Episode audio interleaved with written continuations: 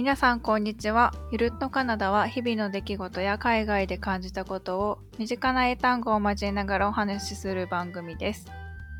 カナダ在住のゆうきと愛媛県越在住のお雪でゆるりとお送りしています。皆さんゴールデンウィークいかがお過ごしだったでしょうか？今年はですね、多分長い人だと1週間半ぐらいあったんじゃないかな。おー結構長いねうん。私はまあカレンダー通りだったんですけども、まあ、特にどこにも出かけることもなく散歩に行くぐらいであとは本読んだりゆるゆるしてましたね、5月1日がですね結婚記念日だったので一応ちょっとその日はあの夕食は豪華にご飯食べましたね。いいね。なんかししてる？記念日とか記念日私も去年は家でしたし一昨年もどっかどこも行ってないかな家かな？であの大体ね私は寿司ケーキを作ることが多い多いかも。寿司ケーキ？へえ、お米で作るってこと？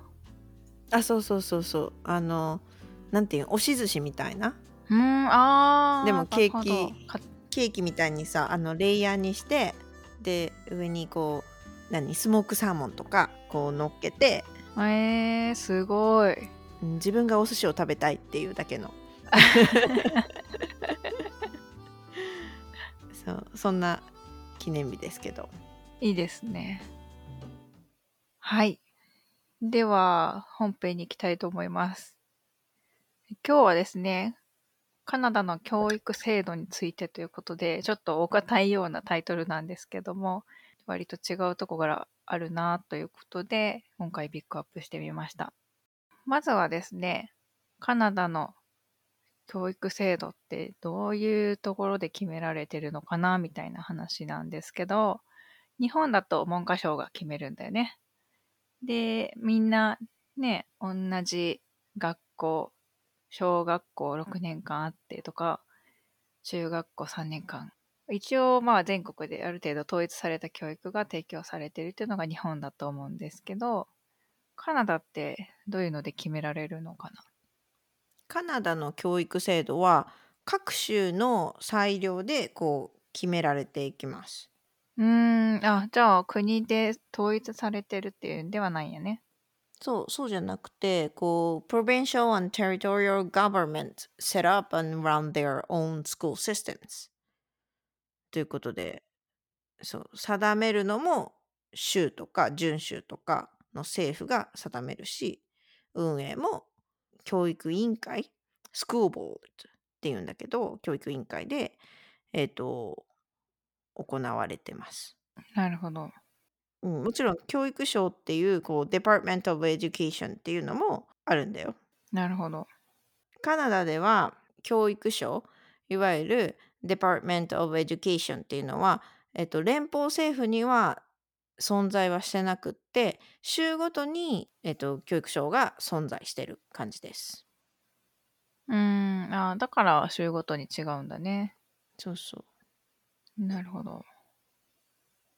う。でケベック州とかオンタリオ州とかでは教育委員会、まあ、この学校運営機関のスクールボードを通して入学の申し込みとかっていうのを行うような感じです。うーん、なるほどね。え、義務教育って日本と年数違うんよね？日本は小学校6年間中学校3年間うん。だよね。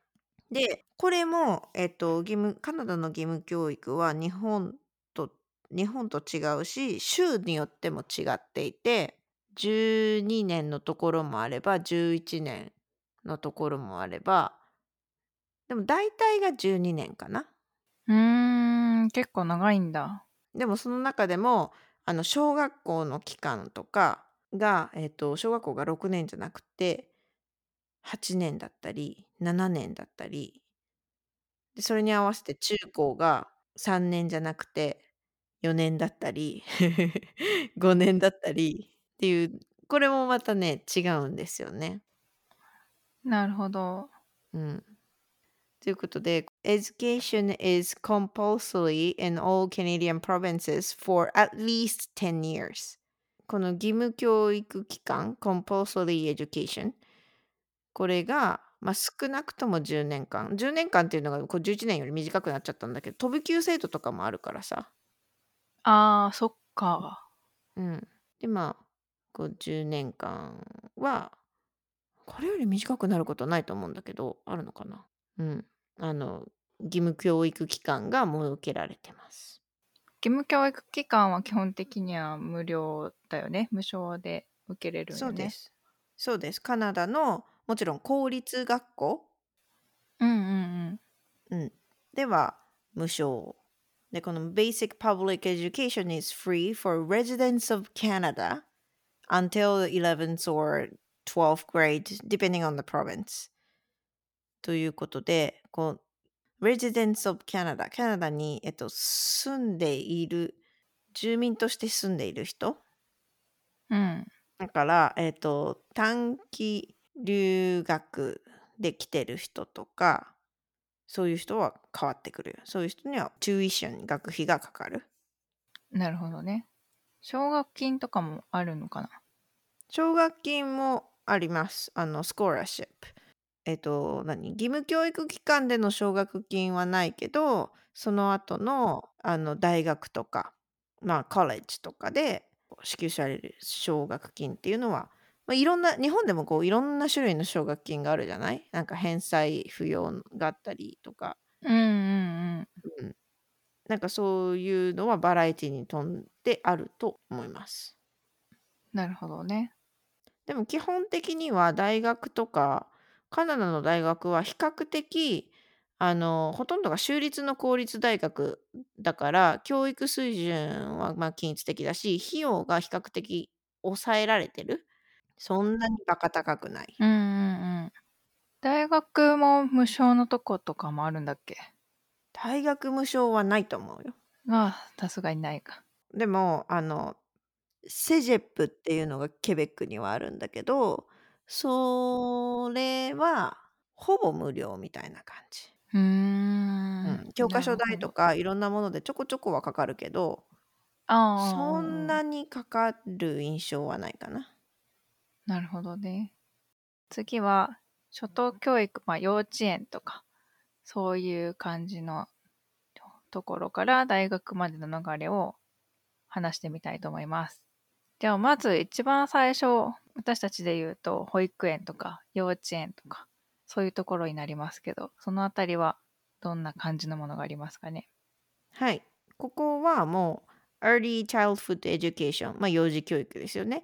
で、これ呼び名がまたこれあの複雑なんですけど州によって違っていてねもうこれちょっとややこしいんだけど Primary って言ったり Kindergarten って言ったり Preschool って言ったりケベック州では、まあ、ガーデリーってこう保育園幼稚園の前の保育園とことをガーデリーって言ったりうーん。まあ結構様々です呼び方は。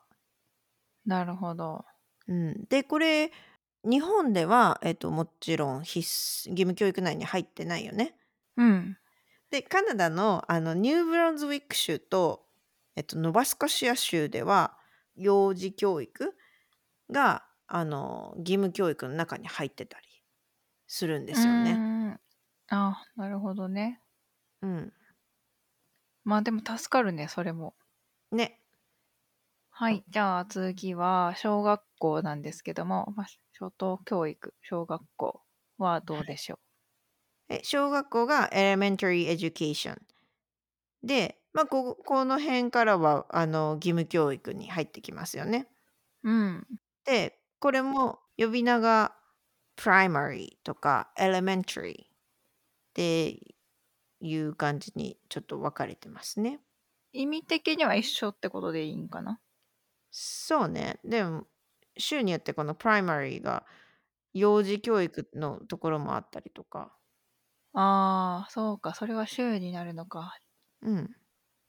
いつもエレメンタリースクールしか使ってなかったから。まあでもほとんどが Elementary でこの Primary って言ってるのはあのケベック州かな？うん。なるほどね。うん。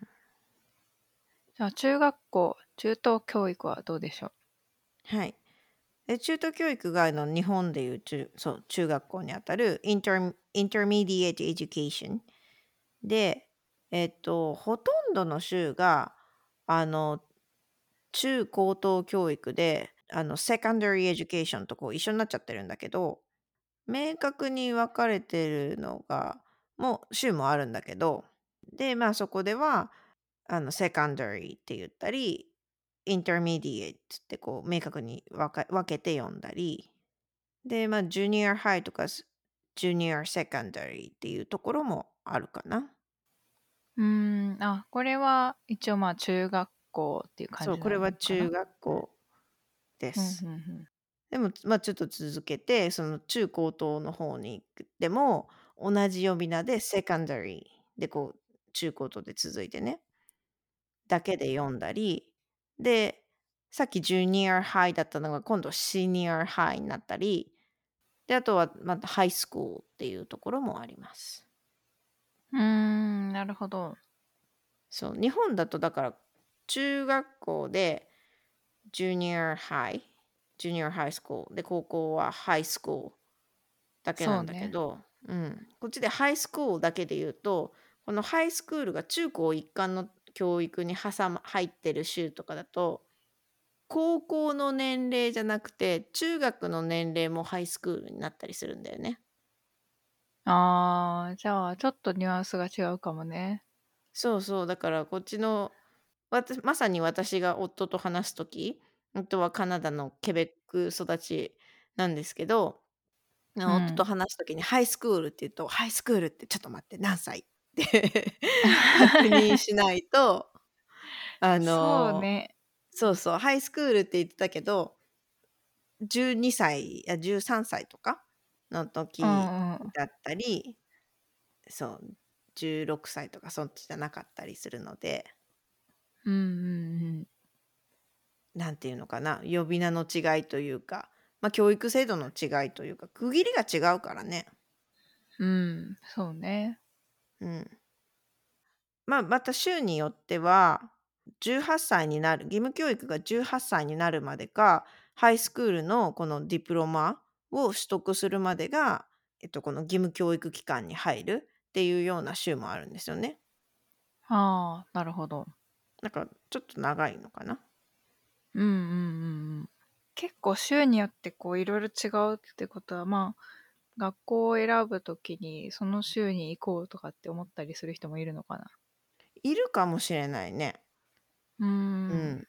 流れが違うし、特にケベックとかでは、あの、フランス語でぎあの、受けることが基本的に条件となっていて、英語教育受けた場合は、いろんな条件があってそれをクリアしなきゃいけないし、なんで、ほちょっと隣の州、オンタリオ州にちょっと近くに引っ越してみるとかいうのはあるかもしれないし、その州の中でも、その学区によって、あの、ここの学校は初等教育何年まで受けれるけど、途中から初等教育の途中からこっちの学校に変わらなきゃいけないとか。ああ、なるほど。なんか、めめんどく複雑な複雑な感じになってるところもあるらしく。ふん。うん。なので、そういう人たちは、ま、その、子供の教育のことを考えて、どこに住むかも、結構選ばなきゃっていうのも、ま、特に都会になればなるほど、そういうのは多いかもしんないですね。ああ、まあ、そうだね。それはでも、うん。まあ、日本もないこともないかな。あの、この地域はちょっと治安が良くないからとか。うんうん。あのあの学校はちょっと荒れてるからとかで、変えなくもないよね。引っ越さなくもないかなとは思うね。うん。はい。じゃあ、えっと、義務教育が終わったら、あとは大学とか専門学校とか、そういうところになると思うんですけども、そのあたりはどうでしょう？はい。Tertiary education ってこう第三次教育に入ってくるんだけど、日本でいうとこのカレッジとか、えっと、だから短大とか、あと大学ですよね。ま、ちょっとす前の secondary education、まあ、高等学校からの流れで、 vocational って言って、こう、職業訓練を受けるようなものもあります。ああ、なるほど。うん。まあ、専門的な職業訓練にそのままシュッていくっていう。それはまたカレッジとは違うんだけどね。ああ、そうなんだね。うん。で、カレッジ、その短大の中でも、日本って短大っていうと、もう2年っていう感じなのかな。あと、専門学校か。そう、専門学校だ。専2年門学校は、とか3年とか。そうだね。その学校によって結構バラバラかな。1年、2うん。年、3年ぐらい。うんうん。で、その Certificate Program って言って、その資格を、まあ、1年とか1年未満なりで取れるようなプログラムがあったり、あとディプロマ、こう、2年3年で、こう、associate degree、この準学士みたいなのが取れるものだったりっていうのがありますね。うーん、なるほど。うん。で、 university、university、大学はもうあの、一緒一緒ってうんいいのよね。うん。一緒だから分かりやすいと思うんだけど、うまあ、んうん。undergraduate、こう、 bachelor degree、学部生ですよね。普通の4大を出ましたっていうふうになると、この bachelor's degree を持ってることにうなります。んうん。なるほど。うん。で、大学院生で、修士の人のことを graduate って言って、で、えっと、 master's degree を持ってます。博博士号を持ってる人大学院生のことは postgraduate で、こう、PhD っていうね。ドクターって言ったりするよね。日本あ、だと。そうそうそうそう。なるほどね。うん。で、まあ、大きく、日本と大きく違うのが、この大学入試に試験はないので、あおー、そっか。学校の定期テストの結果とか、成績とか、あとまあ、リコメンデーション、推リコメンデーション、推薦書だったりで、このそういう総合評価で決まるとうーん。いうようなへえ、そっ形でか。す。へえ、そうだよね。センター試験とかないんだよね。そう。センター試験懐あ、かしいね。そう、そう、もうセンター試験じゃないけどね。あれ、今名前、あ、全な、国、え？なんだっけ？あそうね。大学入学共通テストになったらしいうですね。今。年から。なんかそう。昔の呼び名に戻ったみたいな感じやね。昔なんか共通一時じゃなかったっけ？あ、そうそうそう自そう。分の両親たちの世代。うん、そんな感じで言ってたね。いやー、でも日本はやっぱりそれに向けてさ、もう塾うはん。行くわ、もう試験に向けての勉強みたいなのをよくする印象があるけど、うんもううん。普段の成績とかだともう、普段からめっちゃやってないと難しいよね。そうね。まあでも、まあ一長一短だと私は思っていて、あの、やっぱりそういうふうに大学入学に向けて、こうコツコツとやってれば、ある程度のこう学生の何レベルの統一っていうのか、で入ってからもこうなんとなくついていきやすいっていうのはあるかもしれないけど、こっちだと実際はい入学してみたけど、大学に入学してみたけど、ちょっと思ったよりもレベルがぐっと上がっちゃってしんどいとか、で一回ちょっと休んでみるとか、そういうのはあったりするんじゃないかなっていうふうに、うん、思ってますね。なるほどね。確かうん。にね。そう。だからこっちの、なん、なんていうん？カレッジとかユニバーシティとか、そんなに遊べるイメージないかも、私の中、個人的にはね。ああ、なんか、うん、厳しいイメージある。しかも、出るのが大変って聞いたかな。あ、結そうそう構、そうそう。卒業が難しいみたいなイメージがある。うん、まあ、その、それま、は入学してからのクラスとってのレポートとか、まあ、うんテストとうん。か、こうついていくのが結構大変っていうのはあん。るよね。そっか。まあ、うん。私たちは、私たちって、ゆきは一緒だったかわかんないけど、うん、遊んでたばっかりだもんな。大学って 私も比較的のんびりと自由にしちゃってたんですけどね。ううん。ん。でもまあそういうなかなかしんどいなっていう時にはこう自分の学習計画をじゃあ3年とか4年じゃなくてもう1年伸ばしてじゃあ5年にするとか、ああ、うん私の夫は、まあ、こカレッジケベック州のカレッジに該当するセジセジェップっていうところに通ってたんだけど、まあ、3年のプログラムのところをこう4年に1年伸ばしてでこうゆっくり勉強できるように。そうそうそう。まあゆっくりって言ってもまあゆっくりじゃなかったんだけど そうまあ、確かに自分のペースにちょっとこう、えなんていうかな、幅ができるのはいいかもね。うん、なんかこうなんていうの自分のことを知って自分に合った教育を受けるっていうのは結構大事なのかなって思ったかな。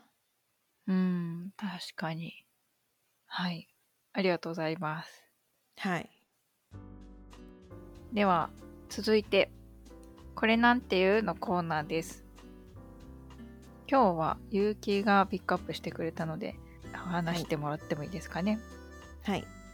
まあ、今日はあの友達がこう家を見つけててでこうご縁があったみたいなのを言ってたのであこれって英語でなんていうのかなっていうのを改めてちょっとご紹介したいと思います。はい。でこう理想に描いてた家を見つけたよっていう時には I find my dream home. It must be fate. でこう縁があったに違いないとこう運命だったというような表現ができます。いいね。理想に描いてたゆ家があったんだね、その人。ねカナダ今住宅の値段上がってるんだけどねうんうんうんだいぶ高騰してます。で逆にこうご縁がなかったっていう時には It was not meant to be まあそういう運命になかったっていうようなそうなるべきじゃなかったっていうような感じで、はい、表現することができます。うん。単語が変わるんだね。そうねこれうんなんかその直訳じゃなくてこうなんていうニュアンスで訳してるようなああ、まあそっかそっか。うんうんうん。これが一番意図する表現にに、まあ、一番というか、まあ、近いかなと。いや、本当に家ってご縁だよね、と思うよ。うんね、うん。まあ家だけじゃないかもしれないけど。まあ、何事もねその出会うタイミングとうん。結婚相手もそうですけどね、そうそうですね。タイミングとご縁とはい、ありがとうございます。はいはい。ということで今日はここまでです。使った英語や単語はウェブサイトに掲載しています。ぜひ iTunes や Spotify などのポッドキャストで購読もしてもらえると嬉しいです。ゆるっとカナダでは質問を受け付けています。Twitter でハッシュタグゆるっとカナダをつけて投稿いただくか、ウェブサイトのお問い合わせフォームからお送りください。収録でできるだけ回答いたします。ぜひお待ちしています。ではでは、またねまたねー